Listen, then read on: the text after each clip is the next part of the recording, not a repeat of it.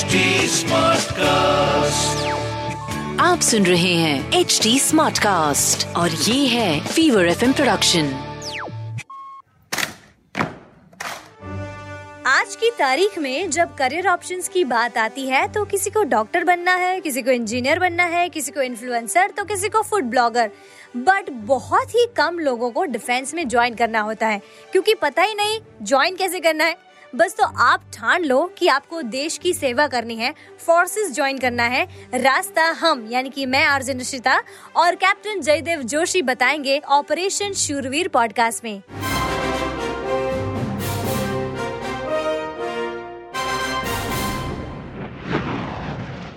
नमस्कार, जय हिंद। स्वागत है आपका इस नए एपिसोड ऑपरेशन शूरवीर पॉडकास्ट के, जहां पे आज हम बात करने वाले हैं बहुत सारी ऐसी चीज़ों के बारे में जो लोगों को पता ही नहीं है। एक्चुअली महिलाएं भी अब डिफेंस में बहुत अच्छे से एंट्री कर सकती हैं, इसके बारे में बहुत लोगों को पता ही नहीं है कि वो क्या क्या कर सकती हैं, कैसे कर सकती हैं, क्यों करना चाहिए। ये सब चीज़ें आज आपको इस एपिसोड में पता चलेंगी। लेकिन इससे पहले मैं आपको ये भी बता दूं कि पिछले एपिसोड्स में हमने चैलेंजेस और हार्डशिप्स के बारे में बात की थी, और आज इस एपिसोड में भी जो चैलेंजेस और हार्डशिप्स जो महिलाएं शायद फेस करती हैं, तो वो आर्मी में आके, नेवी में आके या फिर एयरफोर्स में आके अगर ये चैलेंजेस और हार्डशिप्स फेस करें तो बहुत आगे जा सकती हैं। तो चलिए शुरू करते हैं आज का एपिसोड, जहाँ पे हाउ कैन अ वुमन और a female can enter into defence. सबसे पहले वेलकम करते हैं कैप्टन जयदेव जोशी का। Welcome to the show sir. Thank you Nishita and जय हिंद। जय हिंद। अब इस एपिसोड में सर बहुत इंटरेस्टिंग बात करने वाले हैं हम। बहुत सारी यंग फीमेल्स हैं जो आज एक मेल के बराबर की पोस्ट हासिल करके आगे बढ़ती हैं। जैसे कोई कंपनी में CEO है, कोई कंपनी में डायरेक्टर्स हैं, कोई कंपनी में MDs हैं। बहुत सारे ऐसे रोल्स हैं जो महिलाएं भी लेती हैं। लेकिन डिफेंस की दुनिया में महिलाओं के लिए क्या रोल्स हैं, क्या एंट्रीज हैं, इसके बारे में हम बात करेंगे। सबसे पहला मेरा क्वेश्चन है कि महिलाएं कैसे, कौन से रास्ते हैं जहाँ से वो एंटर कर सकती हैं। यस निशिता, महिलाएं, girls, women also, and we come to it कि गर्ल्स और विमेन जब हम बोलते हैं तो हम उसके क्या मायने करते हैं। राइट, वो अलग अलग किस तरीके से फौज में जा सकती है, वर्दी पहन सकती है, सेंट्रल आर्म पुलिस फोर्सेज में जा सकती है, वो बात जरूर करेंगे। बट यहाँ पे बड़ा रेलेवेंट होगा ये कहना कि हम वो देश हैं जहाँ पे ये बोला जाता है या देवी सर्वभूतेषु शक्ति रूपेण संस्थिता। राइट, तो ये शक्ति रूपी जो महिला शक्ति है उसको कहीं ना कहीं जो अभी तक हम लोग नहीं कर पाए थे उसको अब डिफेंस में भी शक्ति के रूप पे, शक्ति रूपेण संस्थिता, उसको एस्टेब्लिश किया जा रहा है जी। उनको परमानेंट कमीशन दिया जा रहा है, कमांड रोल दिया जा रहा है, उसके ऊपर भी हम बात करेंगे। And when we say girls and women, 16 साल की एक टीनेजर लड़की वो NDA के लिए या मिलिट्री नर्सिंग सर्विस के लिए या फिर और किसी रोल के लिए भी एनरोल होने का ख्वाब देख सकती है, एनरोल कर सकती है।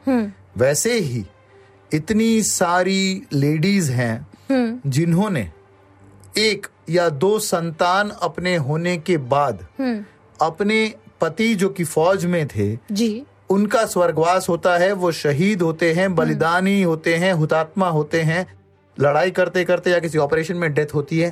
उन्होंने इस बड़ी उम्र पे 2 बच्चे हो उस हद तक भी बाद में फौज ज्वाइन की है। Wow. The age also is only a figure in mind which is territorial army, 42 तक भी आप जा सकते हो। So this is there which are the various entries. There are many entries, 12th के बाद, कॉलेज के बाद, पोस्ट ग्रेजुएशन के बाद, 10th या 12th करने के बाद सेंट्रल आर्म पुलिस फोर्स में भी आप जा सकते हो। And even when you are gainfully employed, territorial army is also a way to serve the mother nation. Okay, तो सबसे पहले जैसे हमने नॉर्मल एक बात की थी फर्स्ट एपिसोड, सेकंड एपिसोड में, जहाँ पे हम डिफेंस में एंट्री कैसे करते हैं उसके बारे में। तो आर्म्ड फोर्सेस और CAPF में हमें एंट्री कैसे मिलेगी, गेट पास क्या है उसका महिलाओं के लिए, गर्ल्स के लिए, यंग फीमेल्स के लिए, प्लीज हमें बताएं। Nishita, I will try and answer this question in 2 parts. Yes, पहले आर्म्ड फोर्सेस में कैसे जा सकते हैं उसके बारे में बात कर लेते हैं, and then may be we can take the next one. Earliest that somebody can join, a girl can join into the armed forces is now NDA. Okay. अभी पहली बैच अभी ट्रेनिंग वहाँ पे ले रही है, वो वहाँ से अपने रिस्पेक्टिव बटालियंस में जाएंगी। ये सारी बेटियां 12th स्टैंडर्ड पास करके एनरोल हुई है। Wow. So yes, now NDA जो कि एक समय पे only male candidates, only male cadets के साथ होता था, अब वहाँ पे लड़कियां भी जाती हैं। They finish their graduation while they are at the NDA. They also do their service subjects, which is Army, Navy, Air Force, जो भी वो उनके qualification के हिसाब से, and then they'll go into the whichever particular training academy, Army, Navy, Air Force। तो ये NDA is the first thing। NDA के बाद जो next step आता है वो graduation के बाद है। इसमें भी दो parts कम कर सकते हैं, officer entry और एक soldier के तौर पे entry। Right. तो first we talk about the officer entry. तो ऑफिसर एंट्री के लिए ग्रेजुएशन के बाद सीडीएस एग्जाम साल में 2 बार 18 से 24 साल की उम्र आप दे सकते हो। एयरफोर्स अपना एक अलग ही एग्जाम चलाती है, इसको बोलते हैं एफकैट, AFCAT। इस एफकैट में आप फ्लाइंग ब्रांच या ग्राउंड ड्यूटी टेक्निकल या ग्राउंड ड्यूटी नॉन टेक्निकल, इन अलग अलग स्ट्रीम्स में जा सकते हैं। सबके एजुकेशन क्वालिफिकेशंस अलग अलग है, बट ग्रेजुएशन जरूरी है। फ्लाइंग ब्रांच में अगर आपको जाना है तो फिजिक्स और मैथ्स में 60% मार्क्स होने जरूरी है। अगर आप टेक्निकल या नॉन टेक्निकल किसी में जाते हैं तो टेक्निकल के लिए कोई भी इंजीनियरिंग डिग्री, नॉन टेक्निकल में अगर आप जाते हैं तो administration, education, logistics, even accountancy के साथ आप जा सकते हैं। नेवी अपनी एक अलग टेस्ट चलाती है, एक अलग एंट्री चलाती है। It is called the, it's a very new one, 2019 में शुरू किया, Indian Navy Engineering Test. Okay. This is dedicatedly for the Navy and mostly engineering candidates do go for this thing. ये है Armed Forces के regular modes of entry. उसके अलावा University Entry Scheme और Executive Branch, जिसमें Naval Architecture, Naval Armament, Air Traffic Controller, army का education, logistics, army का law, इसमें भी आप जा सकते हो। 24 साल तक की इसमें उम्र है। एक और अपॉर्चुनिटी है द जैग ब्रांच, जज एंड एडजुटेंट जनरल्स ब्रांच, जिसमें 12th स्टैंडर्ड के बाद 5 साल का LLB या ग्रेजुएशन के बाद 3 साल का LLB करने के बाद जा सकते हैं। And they have to directly go for the SSB, there is no CDS exam for them. Okay, तो ये सारे अपॉर्चुनिटीज है as an officer for a lady to go into the armed forces. Okay. Sir, इसमें भी SSB interview के लो जो 5 दिन का interview होता है जैसे male candidates के लिए होता है वो same होता है क्या? Yes. The SSB interview procedure is the same, almost the same. थोड़ा timing में रियायत देते हैं, बाकी it is almost the same like male candidates. Okay. So, officers के बारे में हमने बात की, अब soldier के बतौर अगर कोई entry करना चाहता है तो वो कैसे होगी? Again, this is a very new thing which has come into the Indian Defence Forces setup, which is के the Core of Military Police. फौज को भी discipline रखने के लिए Core of Military Police है जी, जो policing का काम करती है।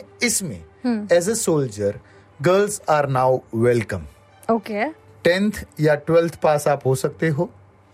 ओनली 45% मार्क्स भी अगर आपके हैं तब भी आप एंटर कर सकते हो। The age can be as young as 17.5 से 21 साल तक। हाइट भी ज्यादा नहीं क्योंकि 17.5 है, तो even a very very normal height जिसे बोल सकते हैं वैसा 142 सेंटीमीटर्स हाइट होनी चाहिए। तो इसके through as a soldier into the armed forces आप कोर ऑफ मिलिट्री पुलिस में जा सकते हैं। ओके, तो मतलब सोल्जर भी बन सकती हैं अब महिलाएं। मैंने सुना है सर आसाम राइफल्स में भी कुछ तो एंट्रीज होती हैं जहाँ पे उनको बोलते हैं कि अगर कुछ फील्ड में या वॉर में कुछ ज़रूरत पड़ी तो उनको वैसे ट्रेन किया जाता है और तब तक के लिए उनको जो भी बटालियन है या जो भी यूनिट है जहाँ पे उनको रखा जाता है वहाँ पे उनको निगरानी रखनी होती है, वहाँ पे उनकी ट्रेनिंग चलती है और वहाँ पे उनको काम दिया जाता है। Is that true? Yes, it is very true and you are very right in your observation, Nishita, ke Assam Rifles does induct a lot many ladies into it. Yes, yes.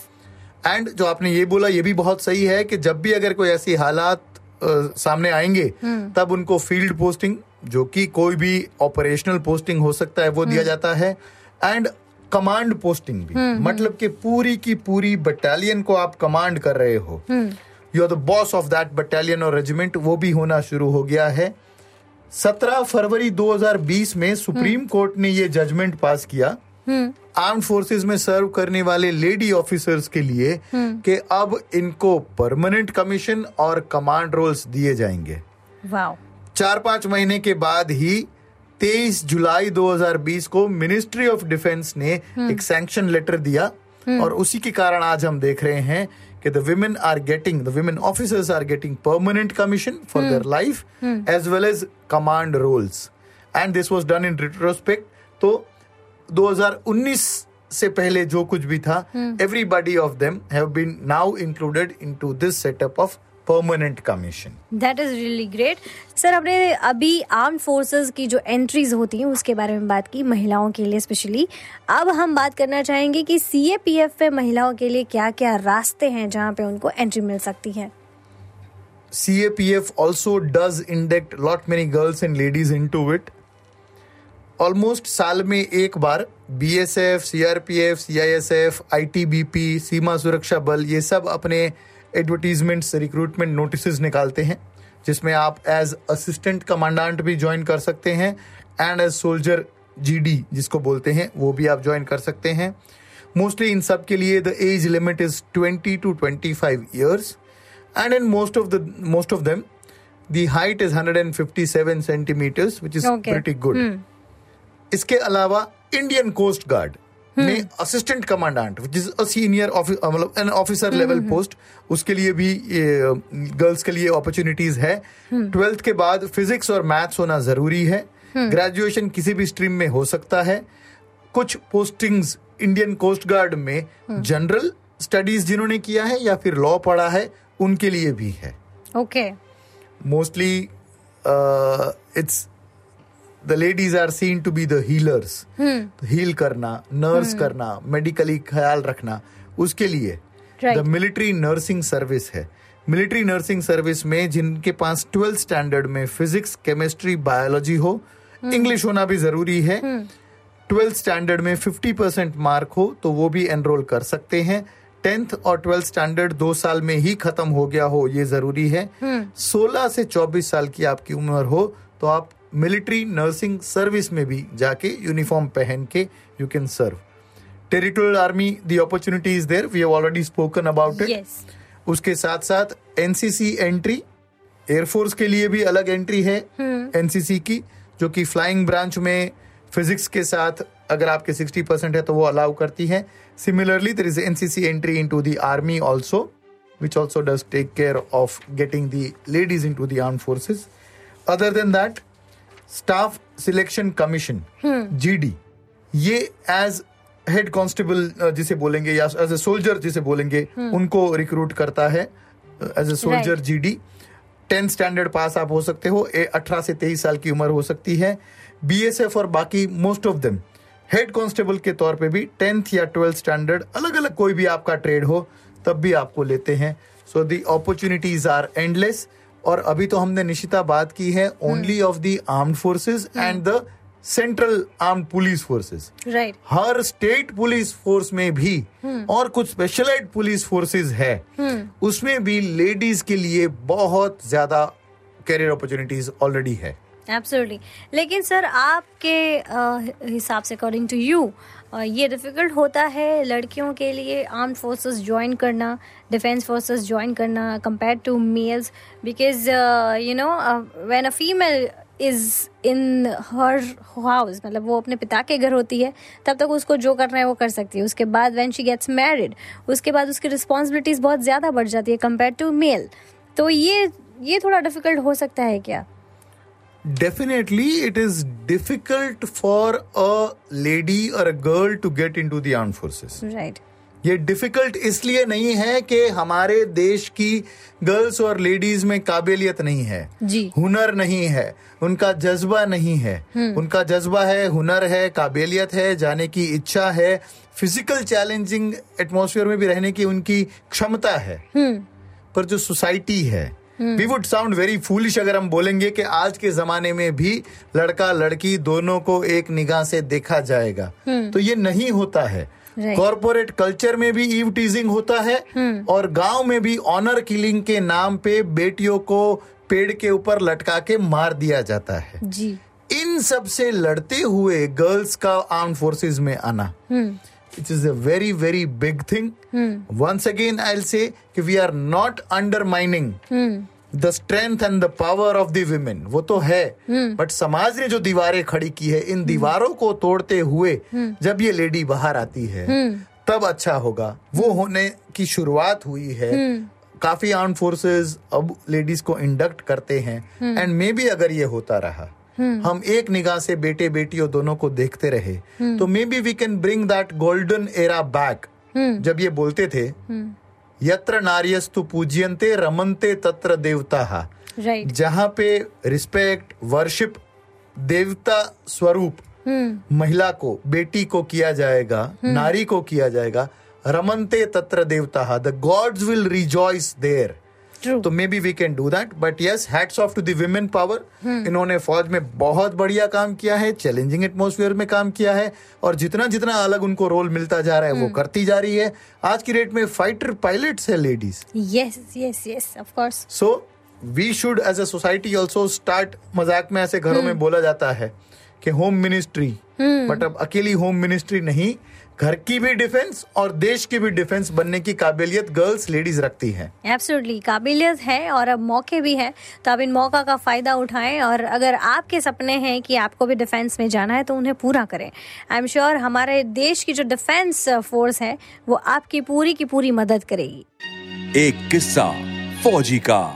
Sir, अब आज हम बात करेंगे आपके एक किस्सा फौजी, आपके एक ऐसे एक्सपीरियंस के बारे में इस सेगमेंट में, जहाँ पे आपने किसी महिला ऑफिसर से या फिर आपके डिफेंस की दुनिया में कोई ऐसी महिला फिगर हो जिससे आपको इंस्पिरेशन मिली हो, या फिर आपकी लाइफ में जो भी चैलेंज हो उसको आप हैंडल कर पाए हो just because of that lady. Yes, there have been many many lady instructors, lady officer instructors into the arm forces. उनसे ट्रेनिंग लेने का भी मौका मिला है, उनके साथ काम करने का भी मौका मिला है, सीनियर जूनियर भी साथ में हमने काम करने का मौका मिला है। And let me tell you, it has been seamless.